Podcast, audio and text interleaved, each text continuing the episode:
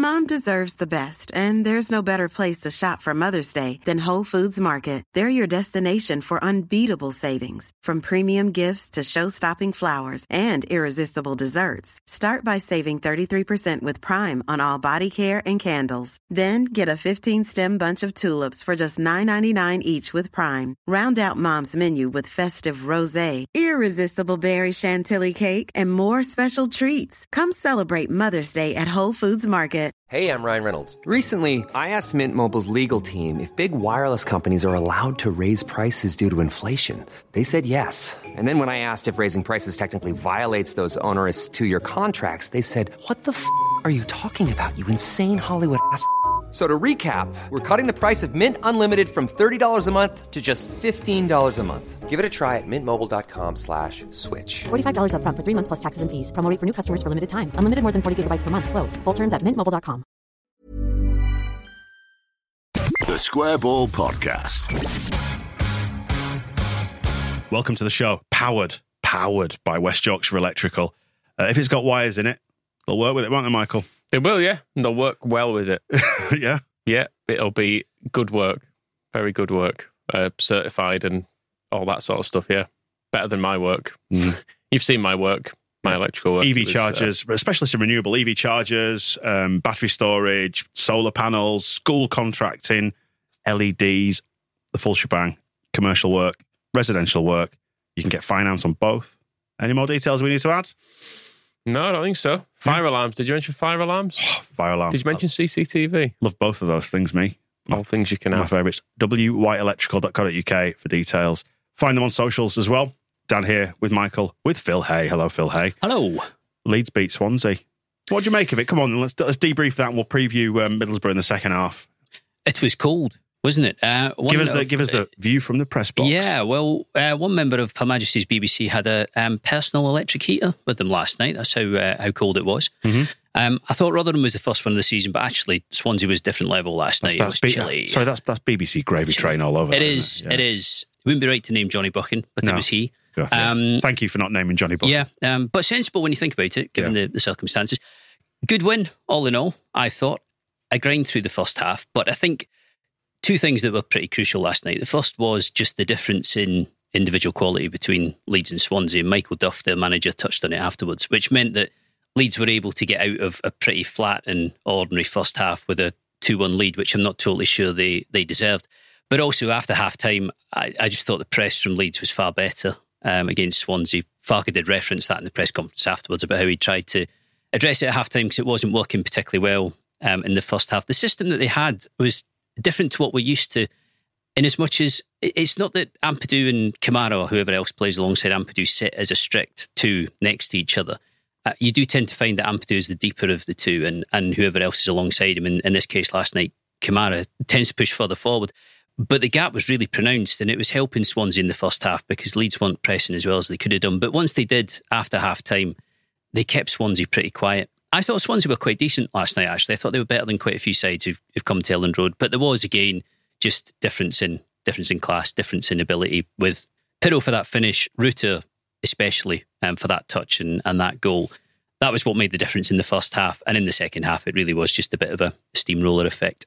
One of the things actually I noticed that I didn't mention on the match ball, but occurred to me when I was in the stadium, was that when you get teams like Swansea who try to play a little bit more and try to be more expansive, they do leave themselves open to Leeds United's pretty formidable attacking power at this level. I don't think you saw it in that mad first couple of minutes where we could have been one up and then suddenly found ourselves one down, and then thankfully we were level just a couple of minutes later. But um, yeah, they do, don't they? Like by by being more expansive, by trying to make the pitch a bit bigger, leave bigger gaps for Leeds to play in.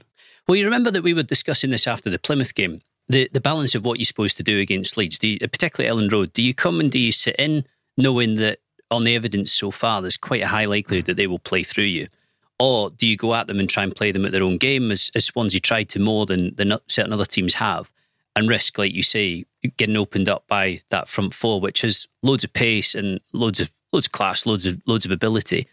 I don't know how you find the sweet spot on that. And Michael Duff said afterwards, if we'd come here and just sat in with a, a four-five-one and, and done nothing, then we'd have lost the game. They lost the game anyway, but I guess from his point of view, he was thinking if we fight fire with fire, maybe we maybe it works out for us. Maybe we get something from it.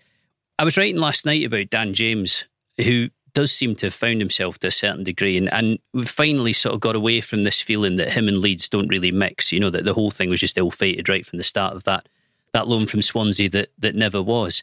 One of the things that Farke has done with this team, even though he's a sort of possession-based coach and likes to to dominate the ball, he has set Leeds up in a way that does what to the strength of them having a lot of pace in the team, Summerville and, and James in particular. And I think if you're going to make anything of James, you need to be playing in a way that creates turnover ball like that crunching challenge from Byram before James' goal that gives him space to go into and, and lets him attack what are definitely inferior teams and inferior defences compared to, to the Premier League. Um, and he's one of the players who Farke inherited who they really have made quite a lot of in comparison to what, what James was doing before and, and his influence before. If you go through all the games at Elland Road so far, I don't know what you would say is the kind of ide- ideal model for playing against Leeds. How do you find the sweet spot of not committing too much but not committing too little? And actually, is there a sweet spot? Because it looks as if Leeds can cope with teams however they try to play against them. One of the nice things from our perspective is that that is a nice problem to have rather than something we have to deal with. Catches on an off day seems to be, Yeah. and, and also without a full strength team is when we seem to have mainly slipped up. Yeah, I, we were chatting about this in the press room afterwards. I think it's become more and more apparent, isn't it, what Farke's best 11 is or what he thinks his best 11 is. And it was pretty close last night. I would suspect that you could probably weigh up the combination in midfield. Do you go Kamara Ampadu? Do you go Ampadu Gray? Kamara Gray, which we haven't really, really seen. And then at right back, are you going Gray or are you going Spence? I mean, we're obviously going to talk about Luke Ayling, but again, you know, changing the guard going on in that position. And Spence back on the bench last night. So there's a little bit of choice there. And there are, I think, combinations, odd combinations, odd permutations, which could change the team and perhaps improve the team. But that lineup last night with Byram back in it and Struijk, okay, Struijk had the error in the early part of the game. I was kind of saying on Twitter, it was it was proper last night, like a firework that had been lit when it wasn't stuck in the ground. It was just going everywhere. You know, the, the disallowed goal, Swansea scoring, Piroe equalising. It was total mayhem until it, it settled down after about 10 minutes. But, you know, Struijk back on the left side of defence. I think that's the 11, give or take, that Farke feels most comfortable with. I think it's the 11 we'll see most often when everybody's fit. And at the moment, most people seem to be. And I think it's the 11 who'll, who'll do best for Leeds. has reminded me of um, one bonfire night when we went round to my old boss's house and he had like a relatively small backyard, back garden. Um, and there was, you know, being sensible with the fireworks, put a rocket in the, the bucket of sand to shoot up, lit it and retreated to a safe distance, except for whatever reason, it shot out sideways and everybody, it flew back towards the house and everybody kind of panicked. And in the panic that ensued, I almost basically barged, barged into my wife. She was holding a glass of wine. So I knocked the glass of wine, which then splashed in her face and temporarily blinded her, so she couldn't Did you, escape. did you leave her to get hit by Full, the full firework? save yourself. Yeah. I dragged Yes. her in front Yes. of you. yeah, yeah, exactly that. Yeah, I, I temporarily blinded her with wine in order to make my own escape, and she was left at the mercy of the rocket. Thankfully, there were no injuries. Well, that is better than being blinded by a firework, hundred Well, percent. Um, absolutely, But I still yeah. don't think that's necessarily much um, mitigation for you. I always remember somebody writing about the ashes, and I can't remember who was bowling, but it might have been Mitchell Johnson, and them saying that his bowling was so erratic and so bad it was like dropping a garden hose when it was spraying, and it was you know that's what the game was like last night, just bouncing around and and and chaos. Even Farke said afterwards, you know, it, it was totally ridiculous. Did he, did he describe it as complicated? Was that the word that he used? it, ridiculous, was the word he used, and, Right. and it, it kind of kind of was, and then it settled down into the sort of game that you wanted, and then it developed into the slog that you didn't. But again, it was very route one, Rutter's goal, but it was still well timed ball from Ampadu. Just a little bit. Of, he did a really poor half, I thought, but you know, or a poor half by his standards, but just you know, bit of quality in that ball. Rutter's run was great. His touch was unbelievable. It was Paul, like well, Paul Merson likened it to being Bergkamp esque. He liked it. well, it was like ball landing on a pillow, wasn't it? It's like Hmm. what Jack Harrison used to do all the time, just kind of pick these out the, the sky, and a little bit like what Swansea's keeper did with that horrific back pass to him in, in the first half and Farke on Which the actually, that by the way, got a little ripple of applause, It- it- didn't it? Like it did, Leeds yeah, fans were and- kind of like, and- "Oh, no, fair play." Yeah. So it should have done. It was a bit like Farke on the touchline against Watford, wasn't it? Beautiful, beautiful takedown. But I think was chatting to our desk about this as we were thinking about what to write, and we were saying that this this is going to be a grind through December because a lot of games and and it's the performances ebb and flow. It's very difficult to play well all the time, but you are seeing that Leeds have that just that ability level in individual players like Rutter and, and others, and Piroe when he finishes like that, that is probably from time to time going to get them through fixtures where they don't play as, as well as they can. But having said that, I do think that tactically there was an impact in the second half. The press was much better. Swansea were constrained in a way that they hadn't been um, before the interval. And I think Did, that's, did you notice, Phil, how how they tweaked the press at half time? Could you tell? Because it looked like we were, we were trying to press them quite high in the first half and they were beating it quite easily. Yeah. So was it a case of standing off them a little bit in the second It, half? it seemed to me that there was a bit of that. I also thought that the balance in midfield, the position in midfield was better and made it less easy for Swansea. I think what Swansea were finding in the first half was every time they were coming up with the ball, and particularly in turnover situations, there was space around about the centre circle because you had Ampadu quite deep. You had Kamara who was really, really advanced, almost in a two with Piroe rather than a two with Ampadu. And it meant that that was where Swansea were able to set themselves. It didn't mean that they had a huge, huge number of chances. I did think Leeds should have had a penalty in the first half for that that handball, but it's neither here nor there given the result. But I think what it meant was that unlike other teams who've come to Elland Road, Swansea were able to sort of pose a, a lingering threat. And and I thought I thought they were okay, Swansea. I thought they were quite a good side, and I did feel that by the end of it, that was a it was a good win for Leeds. Yeah, they're sitting in 18th after the uh, the midweek round of results. And as we said heading into this, it felt like looking at the other fixtures that were played on Wednesday night that this was one that Leeds probably had to win because you knew that the teams around them were likely to win based on Like Leicester. what came out of that. Well, they should have done. Well, actually, do you know what? People watching like I didn't see the EFL highlights. It was on too late for me last night. But said that Sheffield Wednesday seemed to make all the running in that one and were very unlucky not to beat Leicester. Well, following it on Twitter, which is the only way you can do it um, when you're, you're at a game yourself, um, we had Rob Tanner there for the Athletic, and following his tweets, it was quite apparent that Leicester were kind of crawling towards the finishing line with that one. So poor result for them, but I suppose the equivalent of what Leeds had at home to, to Sheffield Wednesday as well. But the fact is, I mean, Farke was talking last week when we were pressing him about, you know, the kind of scoreboard pressure and psychology of results. He said, by his estimation, 20 wins for the playoffs, 26 for automatic promotion, which tells you that if you are going to go up automatically, it's not just having to win this game and that game. You need to win a lot. You know, you need to be winning most weeks. Um, and they have been doing that. You know, I think.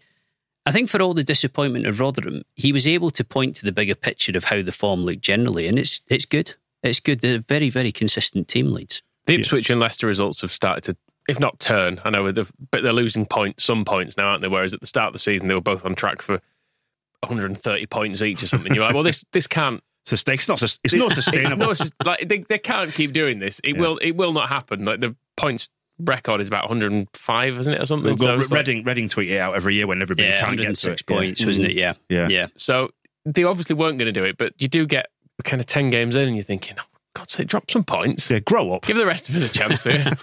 but they've started to lose some points now. Yeah. So gap gap is eight to Leicester on top and seven to Ipswich, and there's obviously the juicy prospect uh, in the month of December of uh, Ipswich facing Leicester and Leeds in successive fixtures, isn't there? Indeed, but that for another day, really. Yeah, yeah. yeah, absolutely. But um, it is just if we can just keep chipping away at that gap, chip away at it, chip away at it. Hopefully, when the weather turns nice again, we're properly in touch, and it'd be lovely. I think psychologically, it'd be huge if we could get a foot into the top two, even if we don't stay there consistently. But just getting into that top two, I think, would show the fans and probably the players as well that we've got it within our gift to um, to do this this season. when the weather turns again, I, I can relate to Buchan bringing that electric heater because once you get to this time of year, November, December, you know that this is it sitting until March. Really, you're going to freeze at every single game. Yeah, until and, then. and there's no, there's no. This is the thing about the long winter, isn't it? There's no international break now to No. kind of break it up. You've got Christmas, but actually the fixtures have become thick and fast at that time, don't they? But your poor life as a, as a I know, I know, isn't it hard? Getting to go to yeah. all the games for free Yeah. and uh, getting your expenses paid for travel. and- Absolutely, and, absolutely, and, sitting having there. to put up with Free food- with, free you know, food, yeah. mi- minorly cold conditions. Yes, Oh, no, it's a bit cold here. What, what am I going to do? Put on another one of my expensive jackets. That's no, that's Poppy at the BBC with his Berghauses. Yeah. But um, yeah, it's, it's shaping up all right, isn't it? As we hit hit the winter months, I, I certainly feel better about how the table looks now than I did, let's say, a month or two back. Th- There are other things going on as well. I mean, he, he, we're talking about injuries um, before the game with Farke. He touched on it, you know, players coming back and everything else. And it did kind of occur to me that we were talking about, with the exception of Stuart Dallas, an almost exclusively fit squad, which the last time anybody said that at Leeds must have been about 100 years ago. Certainly, certainly feels like it would have been pre Bielsa. And it wasn't as if there were minus injuries before him either. And I mean, that was something that when Bielsa left and Marsh came in, the club were talking about actively trying to address and improve. And it didn't feel like it really happened on Marsh's watch or subsequent to him either. But my impression was, and, and Farke did agree with this, that they, they've done okay this season. They, they haven't been massively handicapped by them. It's not as if they haven't been missing players from time to time, but he said it's quite unusual to be going into December with so many players fit and so many players available. And that does make a difference. You know, it does strengthen your hand, it does give you options and, and alternatives. It means that when you look at the bench, there is no Ayling, there is no Cresswell, there is no Gelhardt because it is hard to get onto the bench. And to go back to January, which we spoke about, uh, I think last week, when it comes to idea of signing players, and Farke, you know, prior to this game, wasn't given the impression that they were going to do a huge amount in January. You do have to ask, well, how do you sign players who are actually going to get in the mix with this unless you do get injuries? And obviously, you have to mitigate for that, but you don't want to end up with Thorpe Arch and surplus footballers kicking about who can't get a game. Mom deserves the best, and there's no better place to shop for Mother's Day than Whole Foods Market. They're your destination for unbeatable savings, from premium gifts to show-stopping flowers and irresistible desserts. Start by saving 33% with Prime on all body care and candles. Then get a 15-stem bunch of tulips for just $9.99 each with Prime. Round out Mom's menu with festive rosé, irresistible berry chantilly cake, and more special treats. Come celebrate Mother's Day at Whole Foods Market. Cool fact a crocodile can't stick out its tongue. Also, you can get health insurance for a month or just under a year in some states. United Healthcare short term insurance plans, underwritten by Golden Rule Insurance Company, offer flexible, budget friendly coverage for you. Learn more at uh1.com. Mom deserves the best, and there's no better place to shop for Mother's Day than Whole Foods Market. They're your destination for unbeatable savings, from premium gifts to show-stopping flowers and irresistible desserts. Start by saving 33% with Prime on all body care and candles. Then get a 15-stem bunch of tulips for just $9.99 each with Prime. Round out Mom's menu with festive rosé, irresistible berry chantilly cake, and more special treats. Come celebrate Mother's Day at Whole Foods Market. You mentioned Luke Ayling there. Phil, probably worth having a, a, word about him because he was picked out in that way that Farke has done a couple of times now. He mentioned it uh, with, Cresswell earlier in the season when Cresswell didn't get in the squad and he was waxing lyrical about Luke Ayling on Wednesday about his role and the fact that he's offering loads of support to Archie Gray, to Jed Spence as well, who were both ahead of him in the pecking order for his position. I, I think it's different with Ayling to Cresswell, though. The, the kind of two things going on here. One is that Farke is doing the right thing in a competitive sense and in a professional sense. And if we take sentiment out of it, I think from what we've seen so far, I'm not sure any of us would say that Ayling has necessarily looked like the answer at right back this season. He has looked exposed. There are fresher and younger options in the squad at right back. And I think it's right that, that Leeds are looking to use them. I think, if truth be told as well, it's felt for a little while now as if Farke has been looking, even in the absence of Jed Spence, has been looking for alternatives to Ayling. You know, has been finding alternatives to Ayling, whether it's Archie Gray or Jamie Shackleton there. And Ayling is in that position now where he's coming, you know, towards the end of his contract. He's he's into his thirties. He was once right back of choice without fail, is no longer. And this kind of comes to everybody in the end. But the other thing that, that you're seeing, and I think this was very apparent in Farke's comments last night, is a reluctance on Farke's part to handle this and manage it in a way that either ostracises Ayling or humiliates him. I mean, Farke will know what this means, and it is it's a player who's reaching the end of the, this chapter in their career. And it is important to to handle that properly. And I think it's particularly important with somebody like Ayling, who is well respected at the club, has done really good things for the club. I mean, at, at a cost of two hundred thousand pounds, he doesn't owe Leeds much, if anything at all. I don't think Leeds owe him anything at all. He's had the best years of his career here, but what they do owe him is that kind of dignified end to it, you know, and and end that appreciates how and, and you know treatment that appreciates how how much he's he's contributed. I don't imagine my opinion matters to him in the slightest, but I have to say that in, in all the time that I've covered Leeds, I don't think there are many players who who I've respected more than Ayling. I think he's been very much a, a captaincy figure at Leeds, and I think he's always he's always had this this ethos of of wanting to better himself and to better the club. Um, I think he's appreciated the opportunity to go as far as he has.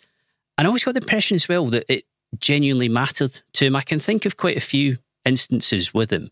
One that jumps out is not so much the, the interview after the Forest game under Bielsa, which we've spoken about before, but the fact that around about that time, and, and bearing in mind as well that Ayling has a stammer, you know, which he's, he's spoken about, it's not necessarily easy for him to, to interview in the way that other players do.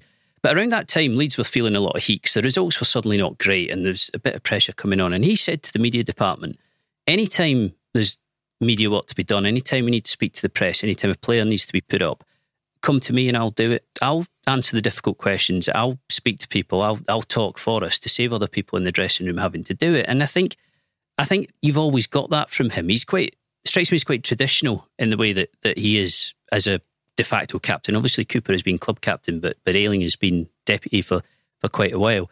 But also, I think if the you remember that mad game against Barnsley that got Leeds to the threshold of promotion, a totally weird afternoon because it was like there were times under Bielsa where tactically it didn't work or players didn't look good enough and they were beaten or they were beaten heavily. But there were virtually no occasions where the players didn't look like they knew what they were doing. And that game against Barnsley was like somebody had removed Bielsa's microchip because the whole thing was just a mess. No one seemed to know what the plan was. That was the embodiment of beer fear, was that? Uh, it, it 100% was. And bear in mind as well that Leeds were entitled 10 times over to have one of those days, you know, right at the finishing line where everybody was just desperate to get there and, and to get it done. None of the players were really in the habit of chirping at Bielsa. They would never get at him on the sideline. They would never complain. They would never, you know, argue the toss with him. They all got on with it. It was a really, really good level of authority and respect there. But I remember watching Ayling at, towards the end of that first half and him constantly saying to the dugout, "What are we supposed to be doing here? You know, what is the plan? This is a mess. This is this is a joke." And when he went off at half time, he genuinely like he was about to punch somebody because it was all going wrong. And rather than this attitude of, you know, well, it doesn't really matter, does it? If we get over the line and it's, you know, we don't play well, who really cares? I think there was this body language of we're better than this and this needs to be better than it is at the moment. And I think that's I think that was there as well. That goal he scored against West Brom. You know, that was a that was a bad week for Leeds. That you had Gnonto trying to get his, himself out. You had other players who were shaping to go didn't look like they were in good shape. He scored, and you could see again in his body language that attitude of I, I'm still here and I, I want to be here. He's been outstanding player. It shows it shows leadership, doesn't it? That yeah, it as does. well, like the, the desire to better the club. And and as soon as you said that, I scribbled down a little note on my pad just saying you can't say the same for some of the other players who've been around Elland Road recently, where uh, particularly with the number that were ready to jump ship. And I understand why, from a you know professional point of view, they want to stay in the Premier League. They want to play in the Champions League. They want to be in Europe, whatever it might be. Don't care. I'm a Leeds fan. I'm not a fan of those individual players. I'm a fan of my club. So I understand it, but equally to see people on the other side of this saying, no, I want, I want to drag us back up by the bootstraps. It's important that this club is higher than we've allowed it to fall to. You don't see any circumstances where Ayling leaves in January, do you?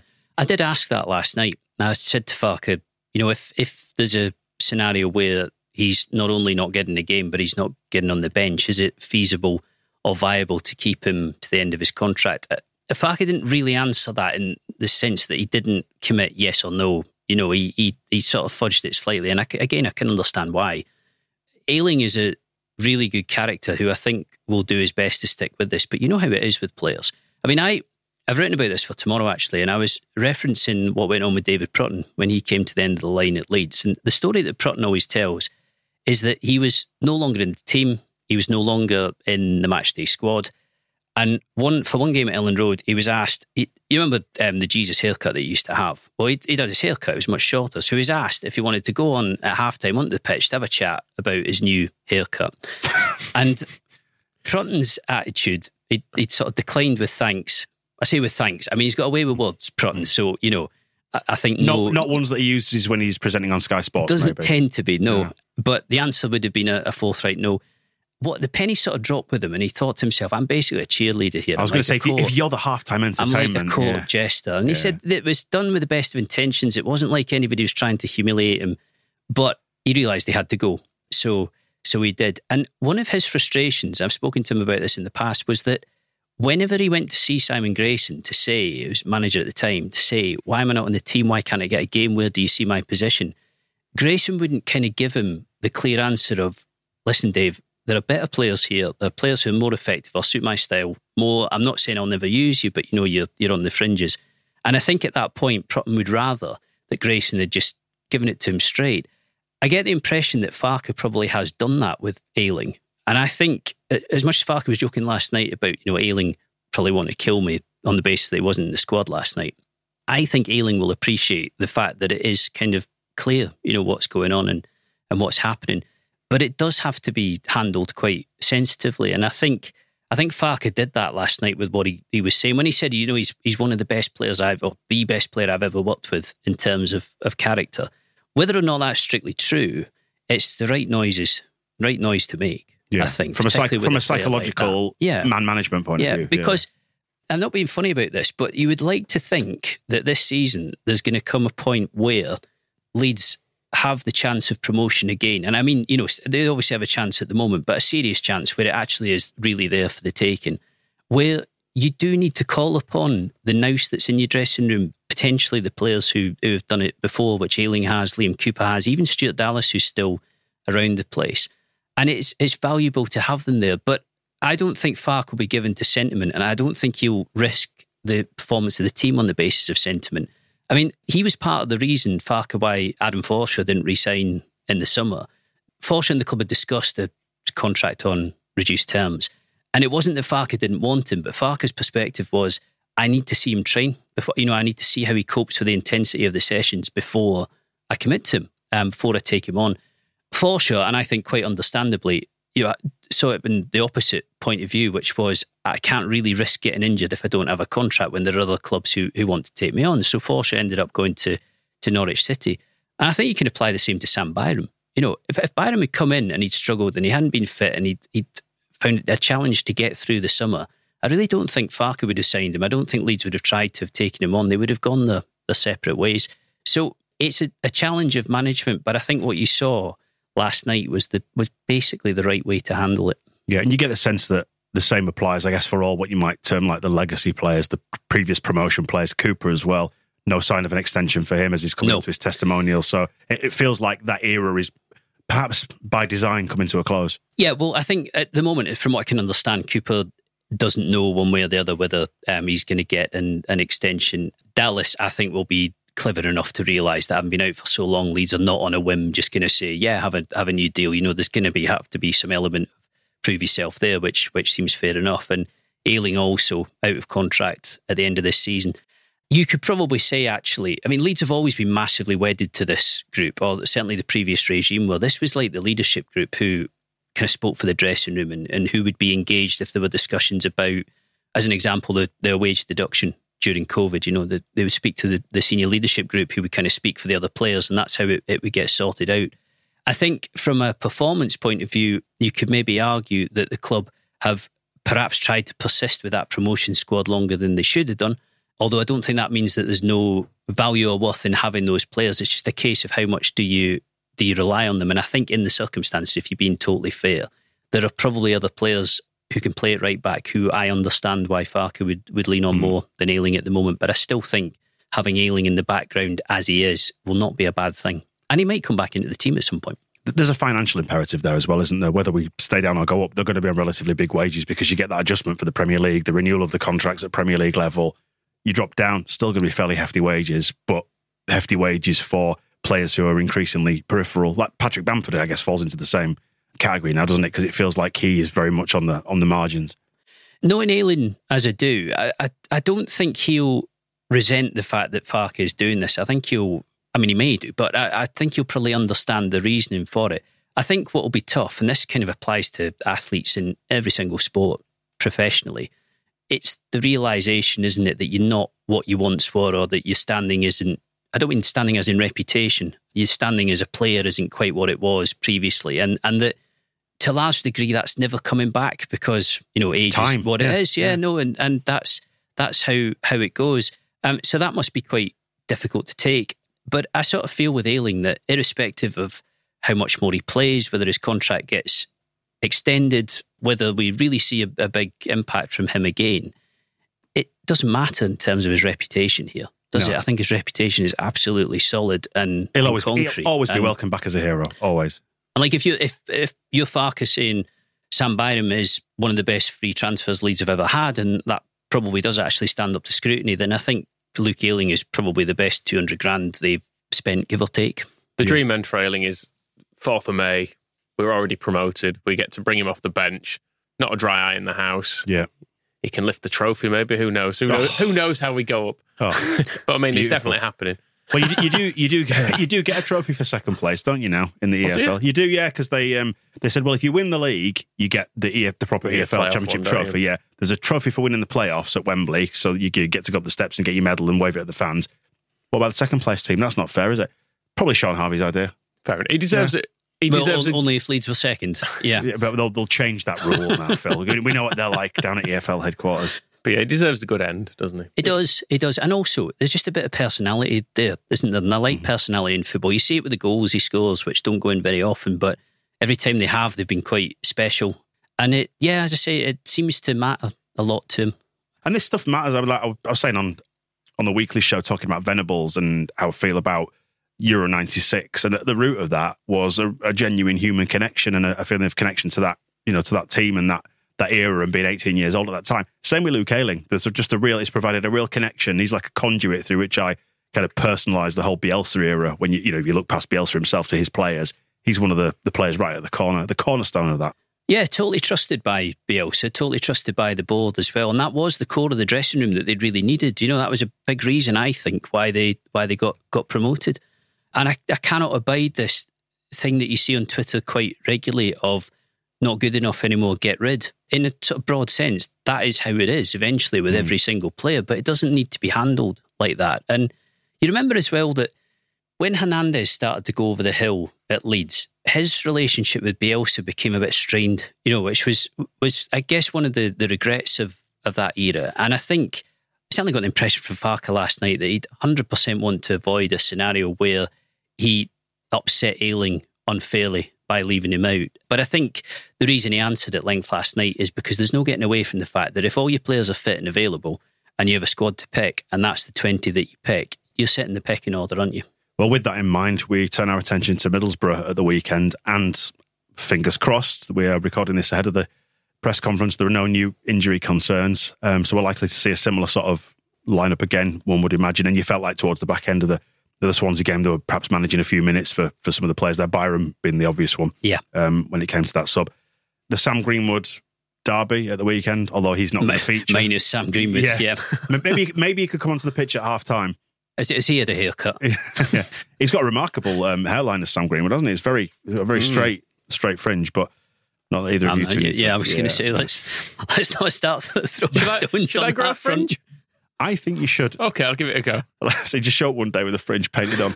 Uh, like, It like would have to come from miles, same me, miles back in your hair, your like, going all the way over the front. yeah. painted on Lego hair. Uh, Middlesbrough, I was just going to say, so they had a, they've had a bizarre season in the sense that it was like no wins in the first seven with five defeats in the mix there. They then went and got six on the bounce. And then in the last five games, it's been more of a, a mixed bag. They've kind of been more of an average upper mid table championship team, which is where they find themselves the 10th on 27 points. So a little bit behind us now when it looked like they were properly closing in on us at one point. Yeah, definitely got a chance at the playoffs. I think I've probably referenced this before, but I, I know a couple of people up at Middlesbrough, and when it was going wrong for them in the early weeks of the season, they were saying this will come good. You know, once once decent results start to develop, there'll be a flow of them, and and there was, and I think Carrick's clearly got something about him. Um, I don't think he'd, he'd kind of lose control of things that quickly because they were good last season. But they had Akpom last season who scored and scored and scored and left difficult to to replace. This feels and looks like a tough game. This this could be tight. This could be very competitive. This could be one of the better games that we've seen at Elland Road this season. I think. Mm. Yeah, definitely. But it's another opportunity to, to lay down a marker, isn't it? Yeah. If you go out there and dominate this game, get in front. And we've not seen many teams that when we are on form, as you said about catching us on an off day before, Michael, like get us on an on day and we're fairly irrepressible, aren't we, as a team? So I just I just hope that we get more of that. Well, Duff last night was was almost given the impression that had they got anything out of that game, they'd, they'd have been happy and content. He was referencing, you know, the, the sort of superior Premier League, as he put it, ability that, that Leeds have. He was saying he, he reckoned Elland Road was probably as difficult place as anywhere to play this season. Middlesbrough and Carrick, I suspect, will be far more in two minds about what to do at the weekend, whether or not to come and be really aggressive and really positive, or whether to hedge the bet slightly. And I think, I honestly think either tactic is totally legitimate at, at Elland Road, and, and either tactic could work if you if you get it right. But but have a big following. They'll they'll the way in they'll be sold out. I'm sure they are in the running for the, the top six. So it's not as if they're one of the sides, you know, in the way that maybe Plymouth and Swansea can that, that can come to Leeds be a bit supine and, and get away with it from the point of view of their own fan base. I think people will want to see them come and, and have a crack, um, which is why I think it'll be a, a very good contest. Some, yeah, some strange results in there. It's proper, some proper sawtooth form up and down. Like winning 4 0 at Sunderland was a, a, hell of a big day and a big result there, wasn't it? But then there's like a 3 3 at Plymouth and they've beat um, Preston 4 0. It's, it's hard to know what to expect from them. So I guess we just need to hope that Leeds are on their, on their game on the day. At home, against anyone with the players we've got, we should win. Yeah. Is the is the truth of it this season. We need to just aim to win every home game. I don't think there's any after after a few years being in the Premier League and looking down the fixtures and going, well, nothing from that one, nothing from that one. Probably try and aim, try and win that one. got all got all this to look forward to if Leeds go up again. It's true. Like we've no excuses for not just winning home games against everyone because we've got by far the best attack in the division, as far as I'm concerned. Mm. So let's just go and do that. Yeah, one to watch for the for the Boro game then, Phil? Anything in particular to keep an eye on? You think we've got to do one for Swansea, which was my bad. Who should we have done for Swansea? Can you start messaging him on 20 minutes, by the way? Yeah. Oh, yeah, I know. I wish I'd never committed to that. I mean, I, always, I, don't think, I don't think you ever did. I always forget. Somebody was asking us not to tweet, and, uh, apart from goals yesterday. I thought I might take that seriously and actually, actually not bother. But yeah, I will try and do the 20 minute, 20 minute text. Yeah, WhatsApp, whatever. Who would we have done? Three rings when you get in as well. Yeah, yeah, that's right. We'd have done Dan James or Piroe on Wednesday night, we both of whom had pretty good nights. You say that with hindsight, yes, um, and celebrated with a bit of laldy, didn't they? Mm. Especially Piroe.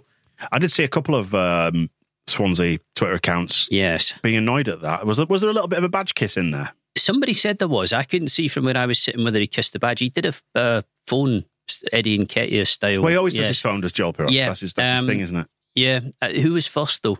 Him or him or Eddie? Joel. Right, okay, that's yeah, fine. Yeah. Um, but I'm not sure about the badge. Irrespective of the badge, it was a fairly buoyant celebration. Then again, I don't know that I'm big for the players don't celebrate against the former club thing. I don't know if I can be bothered with it really. Yeah, particularly Just have fun, aren't you? And particularly for someone like Piroe, who's he's only ever passing through somewhere like that, isn't he? It wasn't. It's not like he was come through the youth system and was a, you know a, grew up watching them from the terraces and all this sort of stuff. He just just a footballer turned up, just yeah. as, which truthfully, as he is at Leeds, it's just a footballer we're borrowing for a bit, and at some point he'll leave. Yeah, but don't say that because I have fallen in love with Georginio Rutter. Yeah, he's different. He's going to stay. Yeah, he's going to stay. he's, got, he's got more story.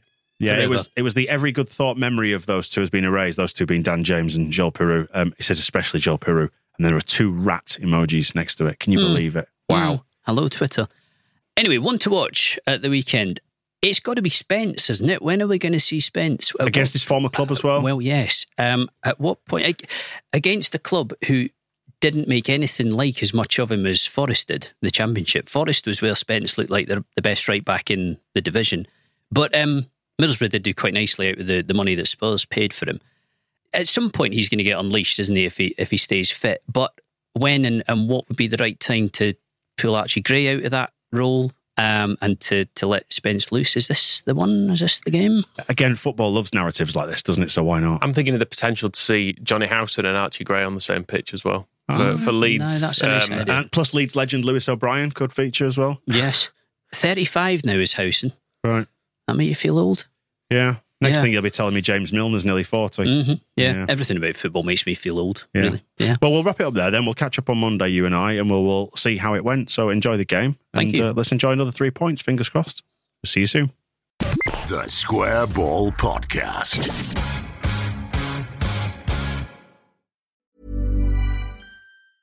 Mom deserves the best, and there's no better place to shop for Mother's Day than Whole Foods Market. They're your destination for unbeatable savings, from premium gifts to show-stopping flowers and irresistible desserts. Start by saving 33% with Prime on all body care and candles. Then get a 15-stem bunch of tulips for just $9.99 each with Prime. Round out Mom's menu with festive rosé, irresistible berry chantilly cake, and more special treats. Come celebrate Mother's Day at Whole Foods Market. Even when we're on a budget, we still deserve nice things. Quince is a place to scoop up stunning high-end goods for 50 to 80% less than similar brands. They have buttery soft cashmere sweaters starting at $50, luxurious Italian leather bags, and so much more. Plus, Quince only works with factories that use safe, ethical, and responsible manufacturing. Get the high-end goods you'll love without the high price tag with Quince. Go to quince.com/style for free shipping and 365-day returns. Mom deserves the best, and there's no better place to shop for Mother's Day than Whole Foods Market. They're your destination for unbeatable savings, from premium gifts to show-stopping flowers and irresistible desserts. Start by saving 33% with Prime on all body care and candles. Then get a 15-stem bunch of tulips for just $9.99 each with Prime. Round out Mom's menu with festive rosé, irresistible berry chantilly cake, and more special treats. Come celebrate Mother's Day at Whole Foods Market